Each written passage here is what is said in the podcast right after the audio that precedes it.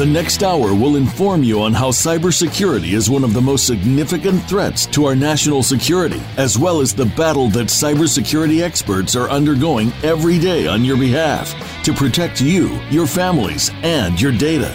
Welcome to Task Force 7 Radio with your host, the President and CEO of Task Force 7 Radio and Task Force 7 Technologies, George Rettas. Hello, everyone. Welcome to Task Force 7 Radio, the voice of cybersecurity. I'm your host, George Rettas. I want to emphasize that all opinions expressed in the show are my own and not that of my present or past employers, and I will never disclose any sensitive intelligence that I've been privileged to as a result of my current employment, and I will never knowingly disclose any classified information related to any security clearances I presently hold or have held in the past with the United States government. So the numbers are in, and what a response to last week's show. I mean, not only in terms of the numbers, but you know, the listeners, the feedback, fantastic.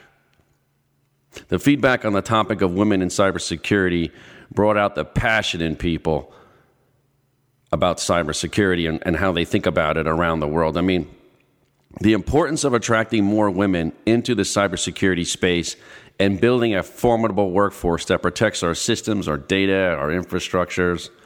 I mean, it was just refreshing.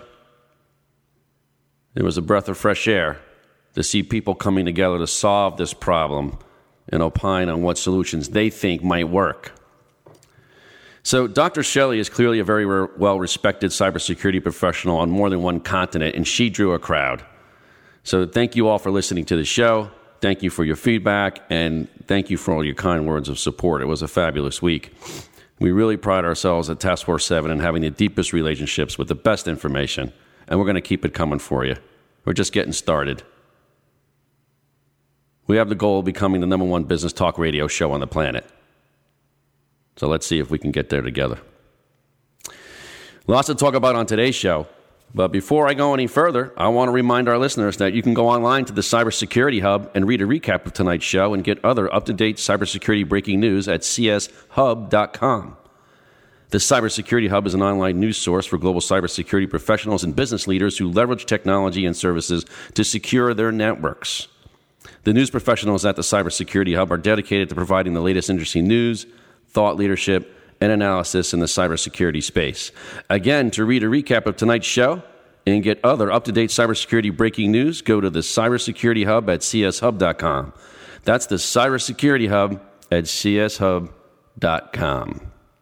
Today, we're going to be focusing on the talent crisis again for the first segment of the show because people are really interested in this topic. I mean, like I said, it got a lot of attention last week, and the talent crisis is introducing more and more risk into our environments every day. And this is a problem that many people are passionate about because we have to do something about it if we're going to be successful. We just can't ignore it. We can't ignore it. This is a must win battle for cybersecurity professionals. We can't allow the deficit of cybersecurity personnel to continue to grow and to get larger and larger over the next few years as it is most definitely predicted to do so. And collectively, together, we have to have an organized response that includes a multi pronged solution to solve this problem. So, for the second segment of the show, we're going to continue our discussion about the Uber breach. And I, I touched on it upon it last week, and, and you're not going to want to miss what I have to say about this situation. I mean, there are some crazy reports circulating around the news media about what's going on over there at Uber. I mean, some of this stuff is just out of control. I mean, when you hear what I have to say, it's going to make you think twice about getting into an Uber car anytime soon. I can tell you that. And for the third segment of the show, I want to talk about some other breaking cybersecurity news, including an update on the crisis in Qatar, started by the hack of the Qatar National News Agency, a report on the indictment of an Iranian national for the hack over at HBO, and the UK joins the US and banning Kaspersky software for use in departments responsible for national security. I mean, what's the deal with Kaspersky? All that and more coming up in, in the second and third segments of tonight's show. So don't go away, you don't want to miss it. Headlines around the world about the cybersecurity talent crisis have been riveting our industry for over 12 months and, and, and even longer, 24 months in some cases as one cybersecurity executive after another expresses their concern with the lack of talent available in the world's fastest growing job market. So, how bad is the crisis, you ask? Well, let's get to the facts. Currently, in 2017, the U.S. employs nearly 780,000 people in the cybersecurity space. In 2016, the year before, the U.S. employed a total of 6.7 million people in technology jobs. Now, there are, of course, tens of millions of technology jobs globally. And this is important to know because the more technology jobs there are implementing innovative and disruptive technologies into our environments to drive revenue streams that impact P&L, the more cybersecurity jobs that are going to be needed to secure those technologies to make sure they are driving business strategies that are profitable. So, cybersecurity is growing 12 times faster than any other job market in the United States. There is currently an estimated 6 million cybersecurity professionals worldwide. Recent estimates say that India alone will need 1 million additional cybersecurity professionals by 2020 to meet the demands of its rapidly growing economy. That's one country, folks. One country. One million jobs more to secure their technologies. There are 350,000 cybersecurity jobs open in the U.S. because there is currently no talent to fill them. There are 1 million jobs vacant worldwide for the same reasons. It's expected that there will be 2 million jobs vacant by 2019 and 3.5 million jobs vacant by 2021. So things aren't getting any better. In fact, they're getting a lot worse. Every year, 40,000 jobs for information security analysts go unfilled. That's an additional posted 40,000 jobs that no one's hired for. There are 2,500 CISO jobs vacant right now in the United States. And this is one of the most telling statistics in the cybersecurity crisis. For every 10 cybersecurity job ads that appear on career sites, only seven people even click on the ads, let alone apply for the position. I mean, that's a staggering statistic. There, there are jobs posted for people to get, further their careers, support themselves.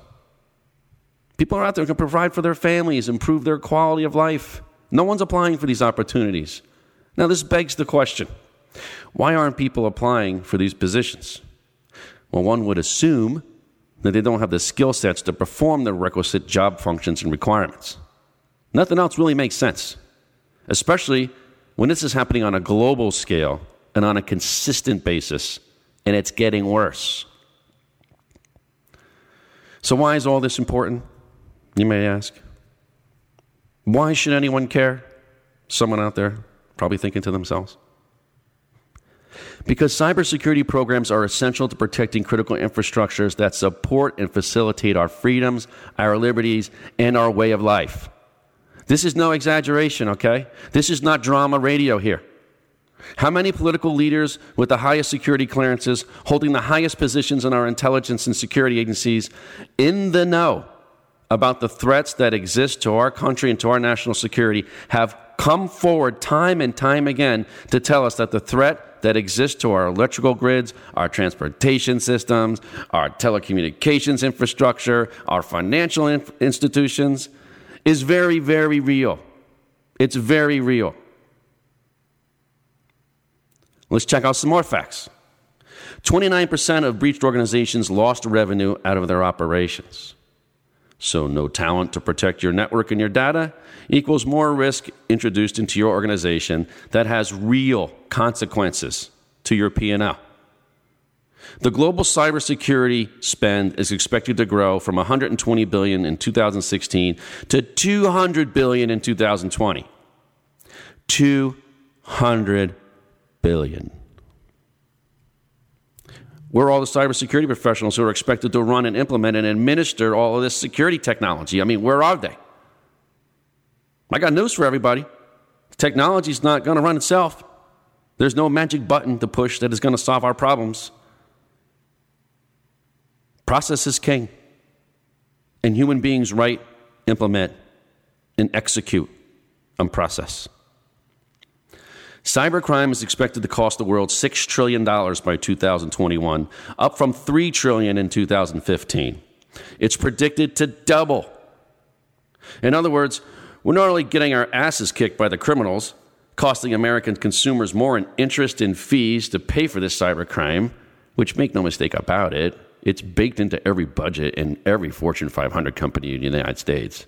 Every company in the Fortune 500 has a line item for fraud, which they then pass on to their c- customers and their clients. And if that isn't resonating with you, you need to throw some ice water on your face and wake up because they're taking it from us, man. They're taking it from us, and we're letting them do it. Last year, cybersecurityventures.com predicted that this increase in cybercrime from 3 trillion to 6 trillion annually by 2021 represents the greatest transfer of economic wealth in human history. It also puts at risk the incentives that people have for innovation and, investment in, in disruptive technologies, especially in the cybersecurity space. And it will be more profitable for criminals and enemies of the United States than the global trade of all, all major illegal drugs combined. But wait, there's more. The criminals are taking the money they steal from everyday hardworking Americans and great citizens of other free nations, and then they are reinvesting this illicit gotten gains in anti American and anti Western interests. Whether that's creating counterfeit money to devaluate our currencies, investing in major political operations on social media to influence American elections, stealing intellectual property from our companies, compromising military plans and secrets so they can build technologies and weapons to kill our boys on the front lines, or investing in terrorist operations that aim to kill free loving people and terrorize our societies. So, yeah, it's important to fix this problem. And it's important to stop this trend before it gets any worse. It's going to take a collective effort here to win and we must win. Drastic situations require drastic action. So if you're wondering where I'm getting some of this information, well, aside from cybersecurity being my business for 16 years and being connected to some of the most prolific cybersecurity executive, executives in the world, who are all singing in unison that we have a major cybersecurity talent problem, a lot of them have appeared on this show. For the love of God, find a Google search bar and type in search. Uh, type in a search on cybersecurity talent crisis. You'll get things like this: May fourth, two thousand seventeen, the Harvard Business Review headline: Cybersecurity has a serious talent crisis. Posted now on Monster.com. Headline: Cybersecurity suffers from a talent shortage. June 6, 2017, CSO Online Magazine. Headline Cybersecurity labor crunch to hit 3.5 million unfilled jobs by 2021. June 23rd, 2017, Gartner.com. Headline Confront the cybersecurity talent shortage. September 16th, 2017, cybersecurityintelligence.com. Headline The cybersecurity talent shortage, zero unemployment, and no unicorns. January 17, 2017, Indeed.com, headline The Cybersecurity Skills Gap. Check out the Indeed blog. August 1st, 2016, InformationWeek.com, headline Cybersecurity Skills Shortage Leaves Companies Vulnerable. Like, I, I, could go on and on, on and on, dozens and dozens of these articles and in, in, in, in news feeds. And I know, I know, there are people out there in denial there are people out there right now who refuse to acknowledge the crisis that we're dealing with. It just isn't happening in their mind. It's all fiction. Well, let me educate you. Being able to pay for talent and acquire the talent from an organization standpoint may mean that you have temporarily mitigated your inability to attract talent as it pertains to your company's needs. But that does not negate the worldwide crisis in acquiring cybersecurity talent across the entire industry that protects our critical infrastructures. And some companies being more successful at acquiring talent is the natural order of things. It doesn't mitigate or represent the current climate in the entire cybersecurity sector. And check out the IndiaTimes.com blogs and read about it there. Forbes.com cybersecurityventures.com, techgig.com, bankinfosecurity.com, the Group.com, CybenSolutions.com. I mean, all of these people wrong? Are all these media outlets, and I, I, didn't even begin to scratch the surface here, some of the stuff off the top of my head, and, and are all the cybersecurity executives quoted in these reports? From the most prolific CISOs in the country to the top government authorities in the technology and cybersecurity space, all screaming from the hilltops that we have a problem. Are they all wrong? There's a lot of great commentary happening on social media by our listeners now, and I, I want to keep it going. I mean, please seek us out on LinkedIn, Facebook, Instagram, Twitter, at TF7 Radio, where you can actively engage it with other listeners and TF7 guests and myself, and we get in some intelligence dialogues about the topics that we discuss on the show. And things are really picking up, and I, I really like what I see because it's overwhelmingly positive. Uh, in, in response to a, a post that I made on LinkedIn advertising last week's show, which was a very popular show in TF7 radio history, being in the two months that we've been on. Now, you know, we're just a couple months into it. I said this I said, if you want to learn about how the shortage of women in the cybersecurity industry is fueling the largest talent crisis in the world, then tune in to the latest episode of Task Force 7 Radio to hear Dr. Magda Chelly give her take on the crisis and what we need to do about it. So we had some good conversation. Mr. Claude Williams responded to the post by saying this I don't disagree with that statement on the whole. However, we also need skills, we need skilled people in tech. So, as much as I agree with that diversity in any field is important, diversity at the expense of competence would be horrendous. So, I believe we need more skilled women in tech. I feel no one wants to mention that crucial aspect of this issue. I want diversity, but I also want equal standards and equal opportunities for everyone in the field. And that prompted a response from Mr. Jay Tate. And he responded by saying, I know from the top of the US government to the leadership at Fortune 100 men who have not a clue what they are doing with regard to cybersecurity. That's the Fortune 100 men have not a clue what they are doing with regard to cybersecurity. I want to say I understand your comment, but the undertones I'm smelling are completely off base. We need qualified people in the positions they represent. What's funny is the white male dominates the representation of this industry. So I hope before you point your finger at a race or color or gender, you look inside first. I've been in the cyber for 17 years, all aspects public, private, foreign, domestic. And when I look, I come across someone who knows their stuff. I'm blind to everything else. Some of the most effective cyber operators in the field are women. As a man of color, I can say there have been times I know I made more money than they did, but I did say anything at the time, no, dash. I was happy to be black in my position. So peacefully let Magda Chelly have her time. Let's not discuss double standards. I've got pages on that topic. And Mr. J. Tate goes on to say that he does not believe in divides, race, color, or creed, or synthetic divides that have caused enough drama, but under representation of one of these attributes deserves a voice to be heard. My megaphone is tied to my heart, and that's where I speak from and having a very intelligent conversation, Mr. Mr. Williams responded back that he didn't disagree and that there are many people in positions that don't deserve or are unqualified for. He went on to say that there have been cases where qualified individuals have been turned away in favor of less qualified individuals for the sake of diversity. And even if two applicants are equally qualified, one should not be chosen simply because of their demographic. I fully support the message here but I believe it's equally important to maintain standards while we push forward with as much progress as possible. I'm not at all trying to say that any demographic is inherently more or less qualified than any other. But people get very excited when it comes to making progress against discrimination and hate. They may be willing to overlook underqualification as long as they feel like they are making a difference. While these cases may be a little consequence on their own, it can lead to problems where enacted on a larger scale. Let's say you have a team of 30 people. Your diversity quota calls for half men and half women. Even if you only turn away five fully qualified men in favor of five women who are less qualified, the effects can be devastating.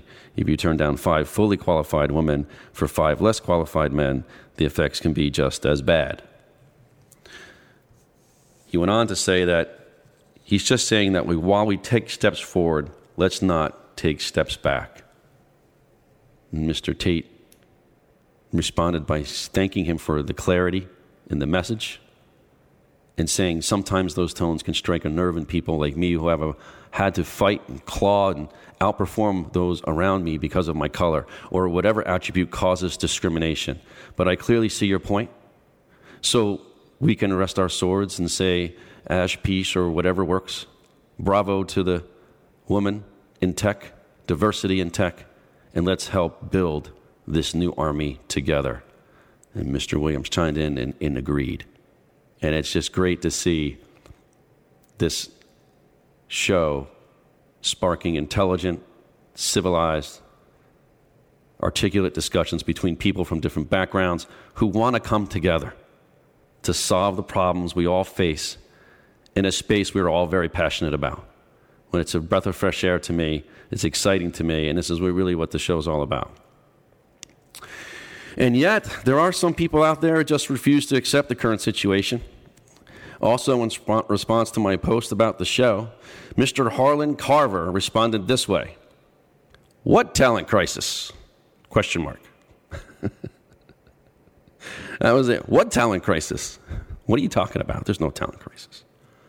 When another LinkedIn user suggested that maybe the headline might have been a marketing ploy, Mr. Carver opined further, agreed create an issue where there may not be one, or make it sound worse than it is.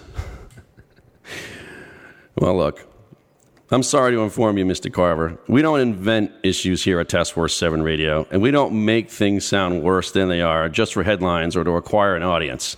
We're not in the scare business, sir. We're in the cybersecurity business. This isn't some podcast being broadcast out of a basement of a home with two guys dressed up in Star Wars costumes at the mic. I mean, come on. This is a tier one show. It's being produced by the first, largest, and most respected internet talk radio producer in the world at Voice America. And we pride ourselves at Task Force 7 as having the deepest relationships with the best information.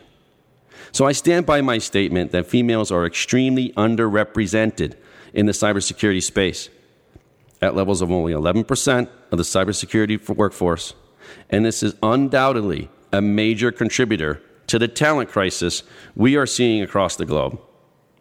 So I recommend you educate yourself on the topic, sir, before spouting out statements that we're in the business of manufacturing the facts just for ratings. We got to take a break. We'll have more about the crazy revelations around the Uber breach, an update on the Qatar crisis, the HBO hack, and what's going on over there at Kaspersky after these short messages. You're listening to Task Force 7 Radio, the voice of cybersecurity.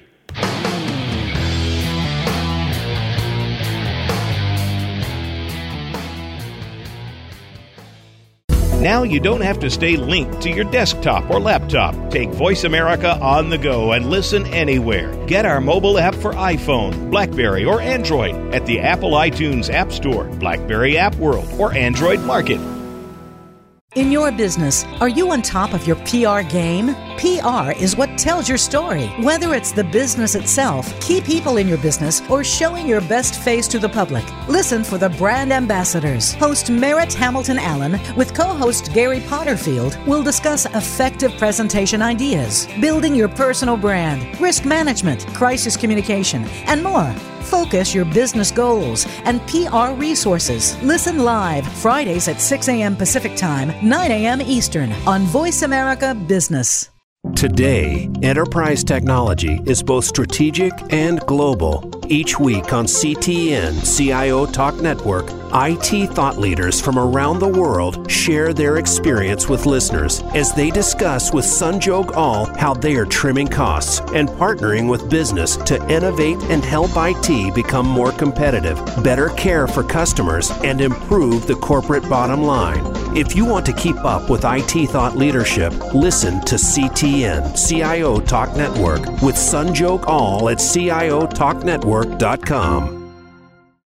Find out what's happening on the Voice America Talk Radio Network by keeping up with us on Twitter. You can find us at VoiceAmericaTRN.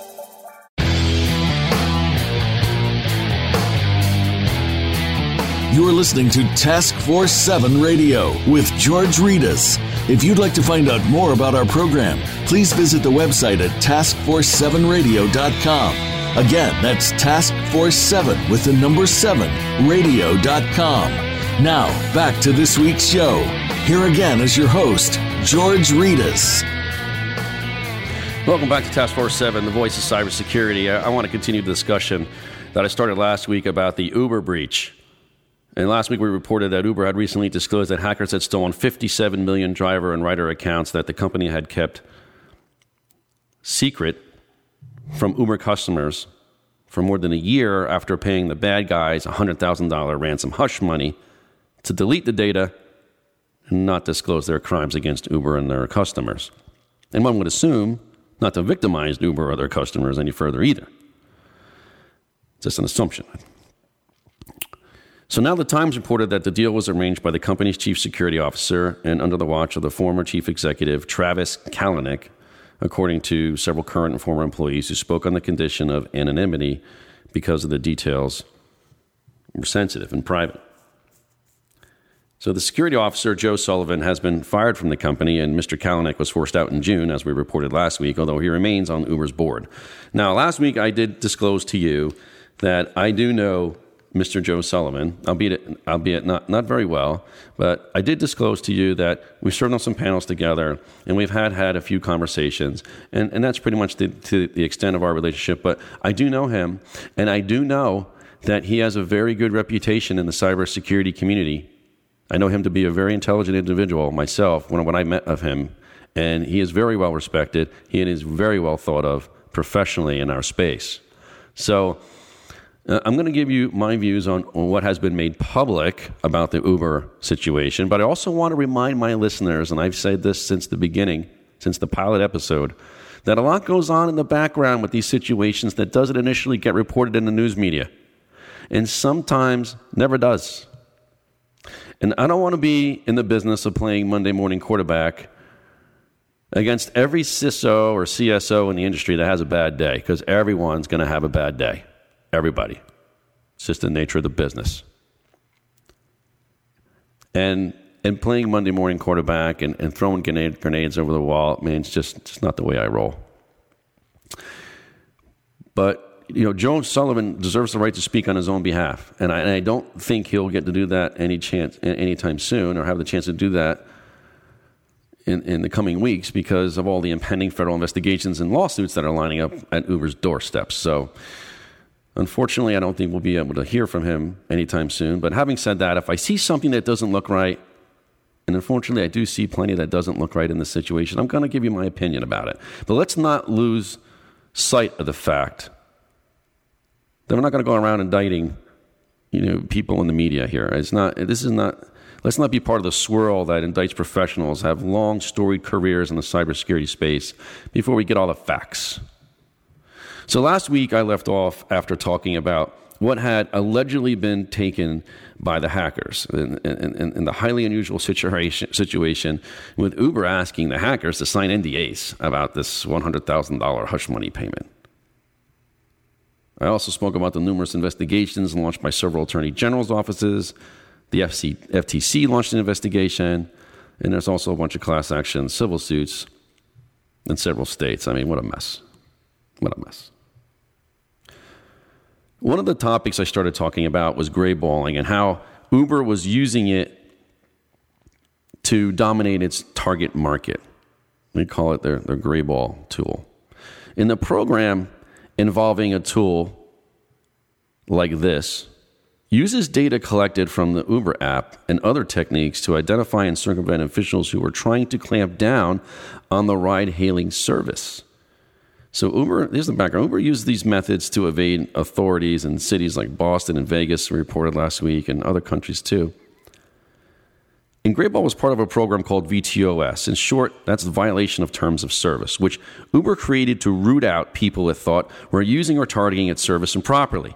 The program, including Grayball, the VTOS program, began as early as 2014 and remains in use predominantly outside the United States. So Grayball was approved by Uber's legal team, according to the New York Times. This all from the New York Times. Now, this unfortunately does not seem to be unusual Uber behavior. Uber has long flouted laws and regulations to gain an edge against entrenched transportation providers, a modus operandi that has helped propel it into more than 70 countries and into valuation close to 70 billion. Yet, using it at, using its app to identify and sidestep the authorities where regulators said Uber was breaking the law goes further towards skirting ethical lines and potentially legal ones too. So some at Uber who knew of the VTOS program and how the Grayball tool was being used were very troubled by it. And some employees were clearly uncomfortable with whatever God knows what was going on over there. I mean, obviously there was some discomfort, right? Now, what, what's, what's next is very telling. This is where I, I, I really have some trouble understanding what, what they're thinking. In a statement, Uber said this This program denies ride requests to users who are violating our terms of service, whether that's people aiming to physically harm drivers, competitors looking to disrupt our operations, or get this, opponents who collude with officials on secret stings meant to entrap drivers. What? What does that mean? so, law enforcement, uh, apparently, law enforcement officials are, are, are, are not conducting criminal investigations or violations of other laws. They're colluding with Uber's competitors now, according to Uber. That's what they said. Opponents who collude with officials on secret stings meant to entrap drivers. They actually said that. When's the last time a law enforcement official was charged with entrapment against an Uber employee? I mean, this sounds so ridiculous. I don't believe Uber had the courage to release this statement. The mayor of Portland, Ted Wheeler, for his part, had his own public statement.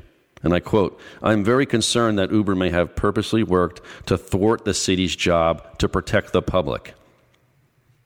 I mean, yeah, that seems more likely, a more likely statement to ring true at this point.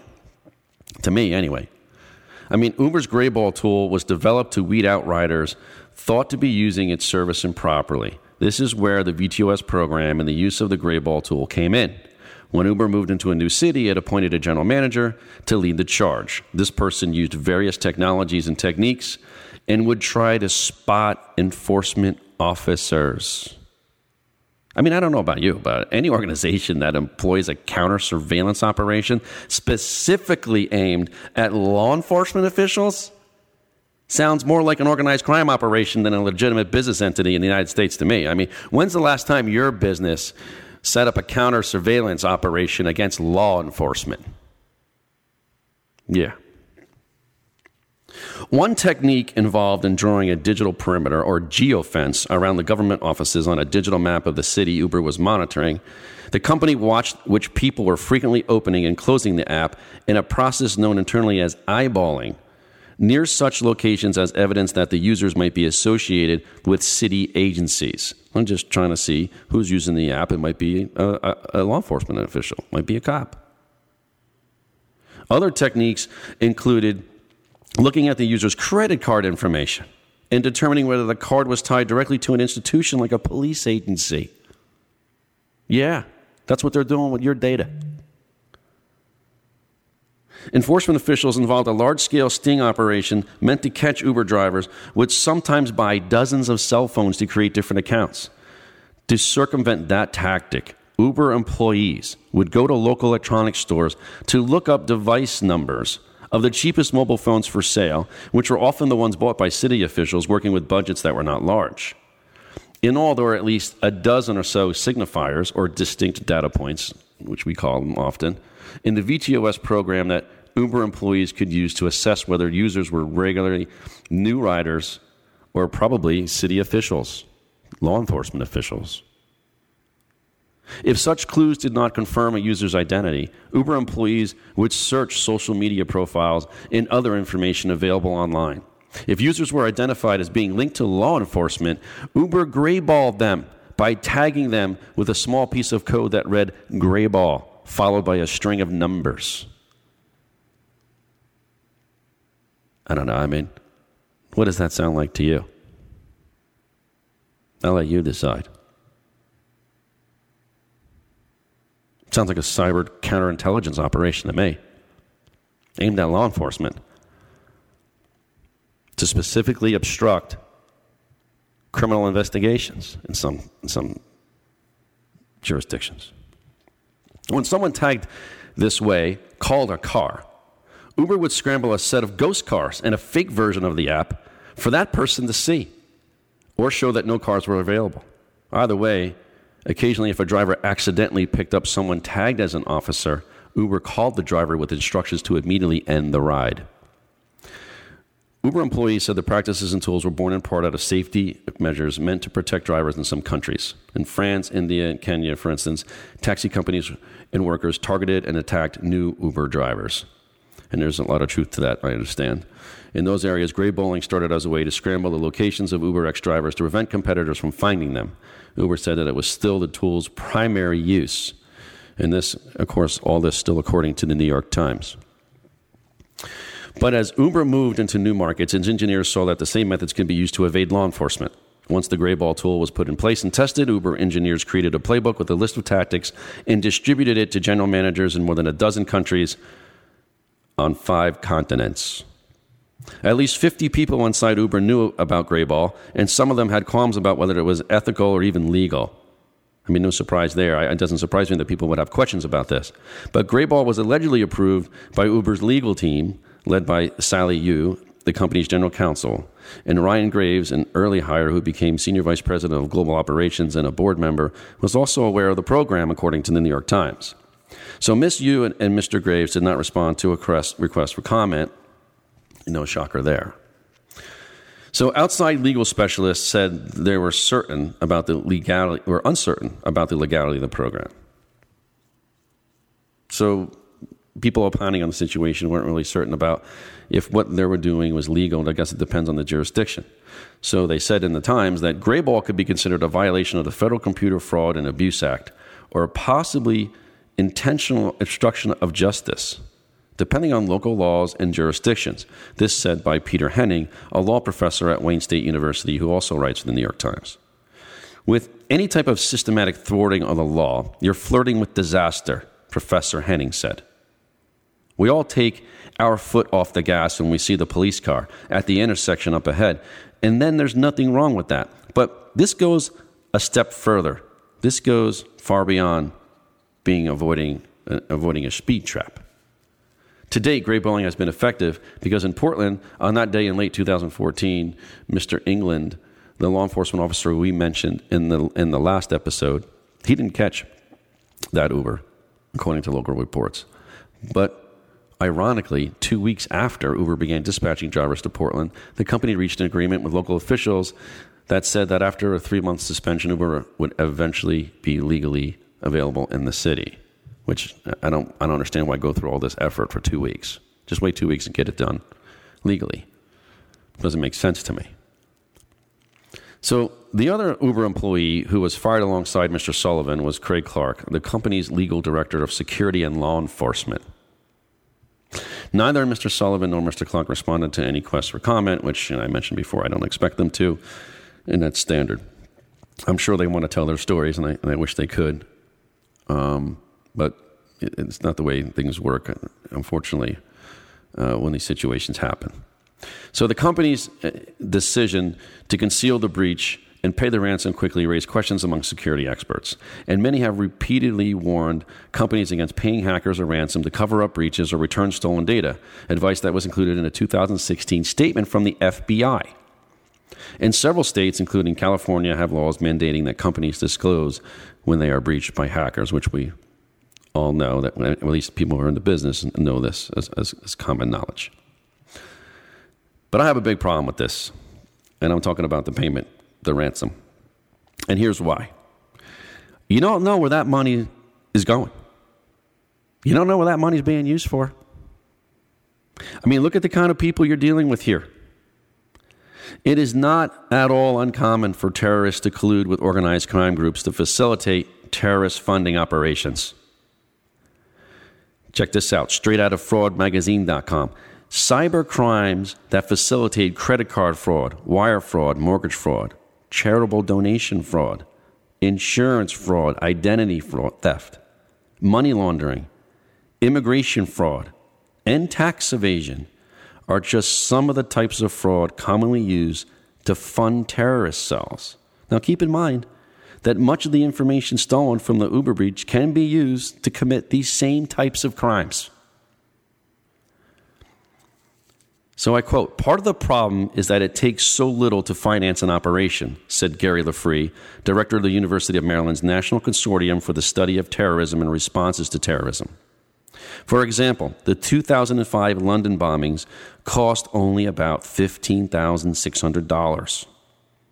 The 2000 bombing of the USS Cole is estimated to have cost between $5,000 and $10,000.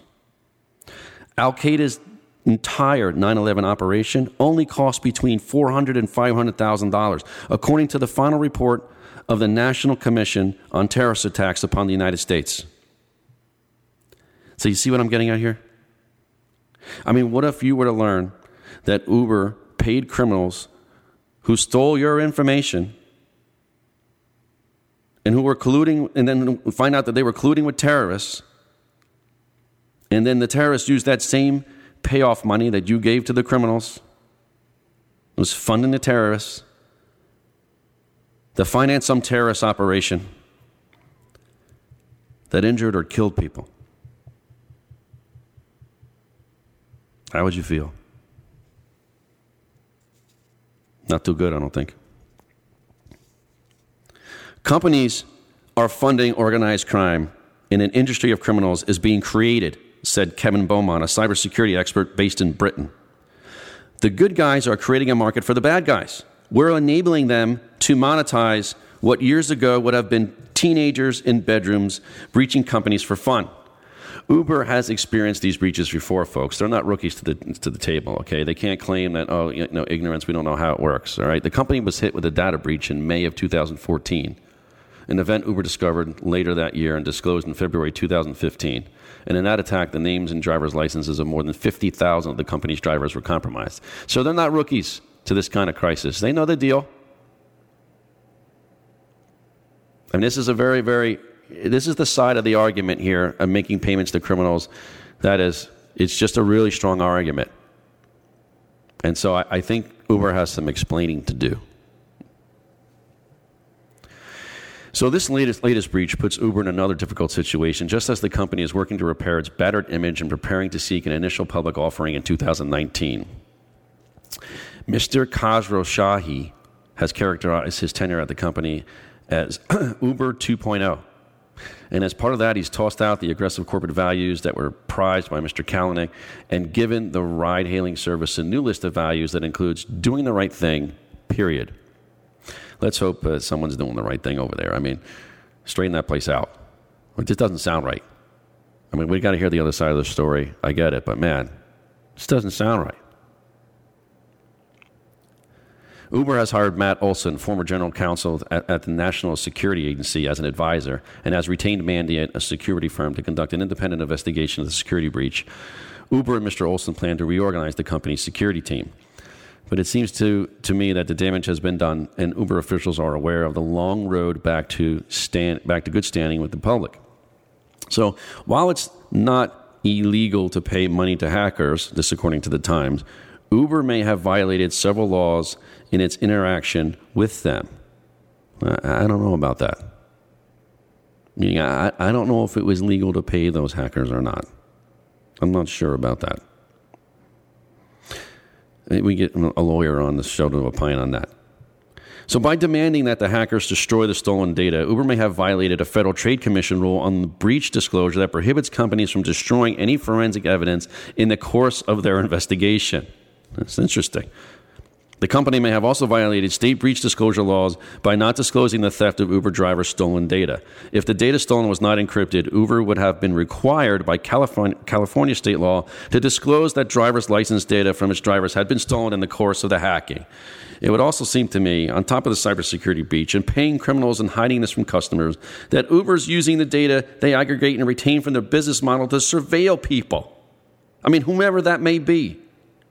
Their competitors, the police, law enforcement officials. I mean, surveilling law enforcement to obstruct investigations. I mean, and who knows what else they're doing with your data? Who else are they targeting? So Uber potentially retains a great deal of information about an individual's location, their specific movements, their general habits that could reveal a great deal about that individual's life. I mean, so, so what's next? You, you target politicians? Uh, uh, political enemies, perhaps? Famous people? Celebrities they may be obsessed with? Maybe someone the CEO just doesn't like. Who knows? Point is,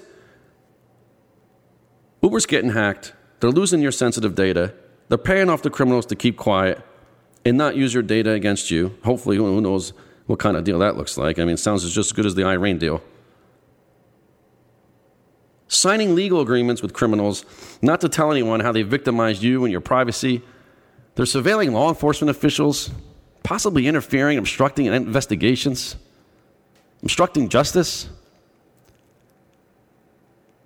Possibly. They're being investigated by federal authorities for numerous, numerous criminal violations, not just this. If you look into it, and eh, there's, there's several investigations going on. They're purposely making painstaking efforts to keep information from you that could help you protect your identity from cyber criminals who intend on doing harm to you and your family. And to be honest, I don't even think I've even scratched the surface here on what's really going on over there. I mean, do you want to take an Uber car right now? Ask yourself that question. Are you kidding me? The Times wrapped up the story by noting that an Uber spokesman declined to comment. Well, somebody better start saying something over there that sounds like Uber has uh, uh, uh, some type of ethical compass. I, I, don't know. We'll be right back with an update on the Qatar crisis and more after this. You're listening to Task Force 7 Radio, the voice of cybersecurity.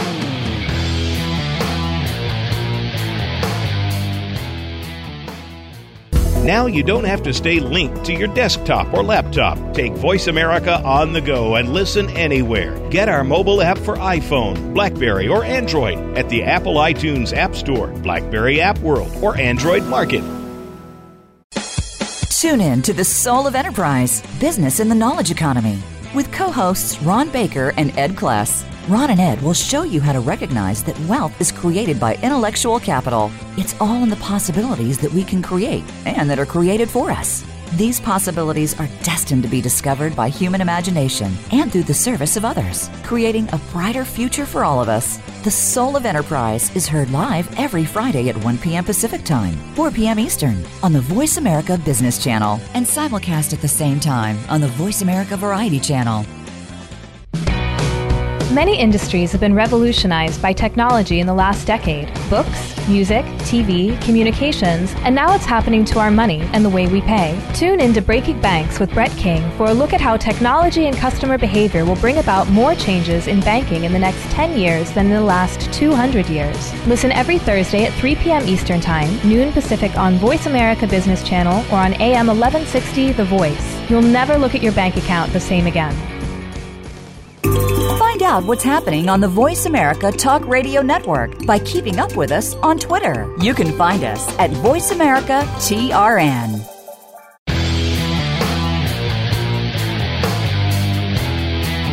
You're listening to Task Force 7 Radio with George Rettas.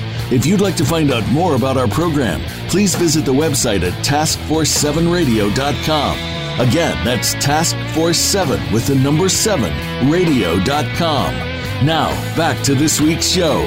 Here again is your host, George Rettas. Welcome back to Task Force 7 Radio, the voice of cybersecurity. I want to start off this last segment by talking a little bit about the diplomatic crisis in the Middle East that we reported on a few weeks ago.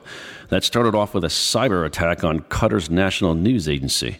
So the bickering continues over there with Saudi Arabia, the United Arab Emirates, Bahrain, and Egypt all refusing to ease the toughened economic sanctions against Qatar that were implemented after a compromise of the QNA that allowed a hacker to release fake news detailing comments from their ruler that they were supportive of Iran and critical of the United States and Saudi Arabia, which was, of course, all not true. The Arab Quartet severed diplomatic and transport links with Qatar in June, accusing it of backing extremist groups, a charge that Doha has repeatedly and emphatically denied. the events over the last several weeks don't seem to be in, indi- indicative that the crisis is going to end anytime soon. So, according to Bloomberg, Qatar's sheikh, Tamim bin Hamad Al Thani, said his country will carry on with its economic and foreign policies, not budging one bit to its big brother in Saudi Arabia. In fact, accusing the Saudi led alliance of seeking to prolong the worst diplomatic crisis in the history of the Gulf Cooperation Council, otherwise known as the GCC. So let me tell you something. I've been watching this very closely. and I've been watching this guy and studying this guy. He ain't backing down. The Sheik, no way. He ain't backing down. I mean, I could see it in his eyes. I could see the defiance in his eyes. You can hear it in his voice when he speaks. Your hack ain't going to make me look like a fool. That's pretty much what his, his stance is. I got piles of cash, and I don't need your land routes. You got static? Bring it. This is real troubling. Repeated attempts at mediation by Kuwait, the US, France, and some other influential countries have all failed miserably since the cyber attack set off a series of very serious, very serious events that, by some accounts, almost amounted, amounted to military action. So, Qatar's defiant ruler, delivering an annual speech before the National Assembly, known as the Shura Council, said the Saudi led coalition doesn't want to reach a solution to the dispute. He then says that I don't need to remind you of the number of countries thriving only on sea and air transport without land crossings, the emir told a packed audience of Qatari government officials. Quote Qatar's society knows how to live, thrive, and develop on whether the blockade was long or short. In other words, we're filthy rich. And if I have to keep flying a thousand cows a month over here on some planes from the United States, just like the ones that were shown on 60 Minutes, the 60 Minutes episode a few weeks ago, I'll just keep writing checks. Because after all, there's a lot more where that came from. So now you look at a map of the Middle East and you got to say to yourself, man, this guy, he's got some balls. I mean, he doesn't exactly own the high ground here. And you got to wonder why he's so defiant considering his position. But remember, n- not that the United States has pledged to back Qatar in any military conflict with other U.S. allies or anything like that. In fact, they're downplaying everything, and I'm sure the answer is no to any military conflict from the United States, right? Obviously. But the U.S. does have its largest Air Force base in the Middle East, in the Qatari Desert. I mean, there's a huge relationship there that can't be ignored. So, if, if, if, you are Saudi Arabia, how do you attack a country that is hosting an enormous military operation of one of your most important allies in the United States? But wait, it gets even more complicated. According to Geo.tv, another important strategic U.S. ally, Turkey, is throwing its weight behind Qatar. Turkish President Recep Tayyip Erdogan pledged his country's continued military support for Qatar during a visit to Doha recently, according to state, state media. This all amid the ongoing political crisis in the Gulf. It's reported that Turkey now, now has around 3,000 troops at its military base in Qatar, and they are ready to defend Qatar against any military attacks. This is really a big deal.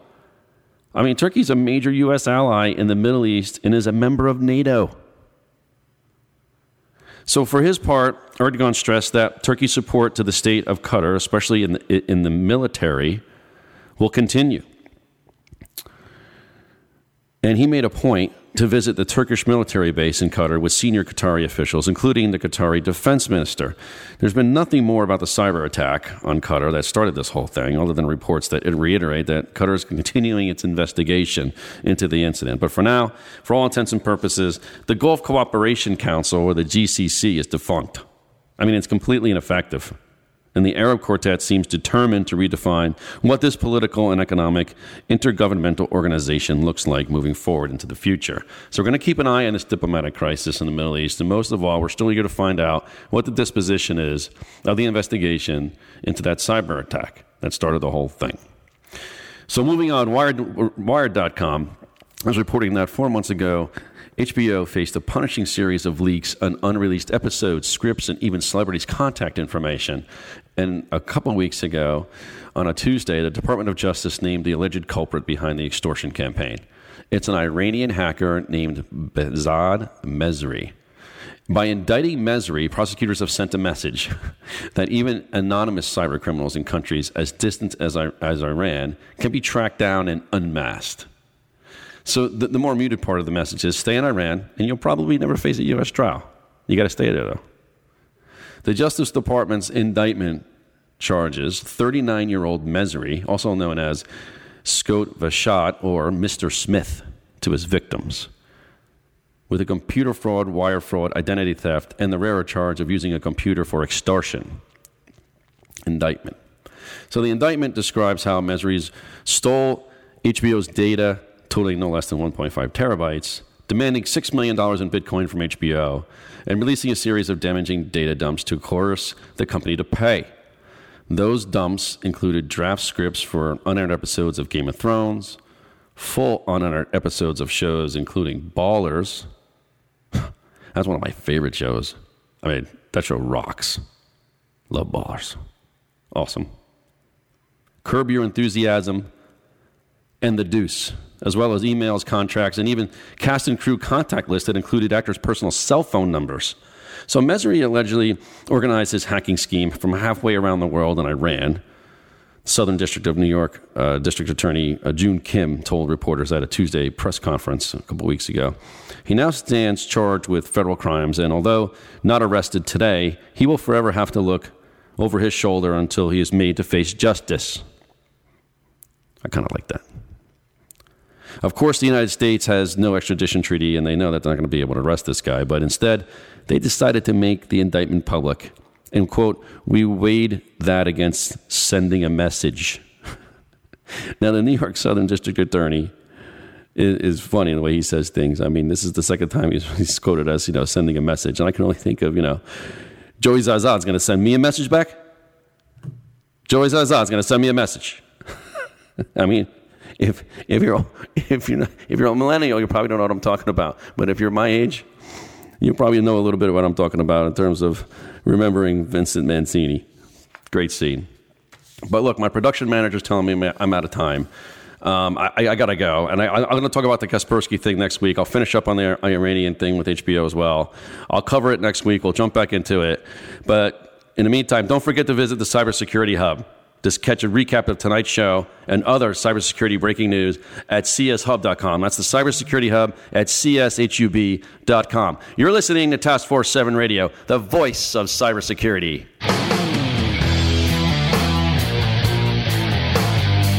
Thank you for tuning in this week to Task Force 7 Radio.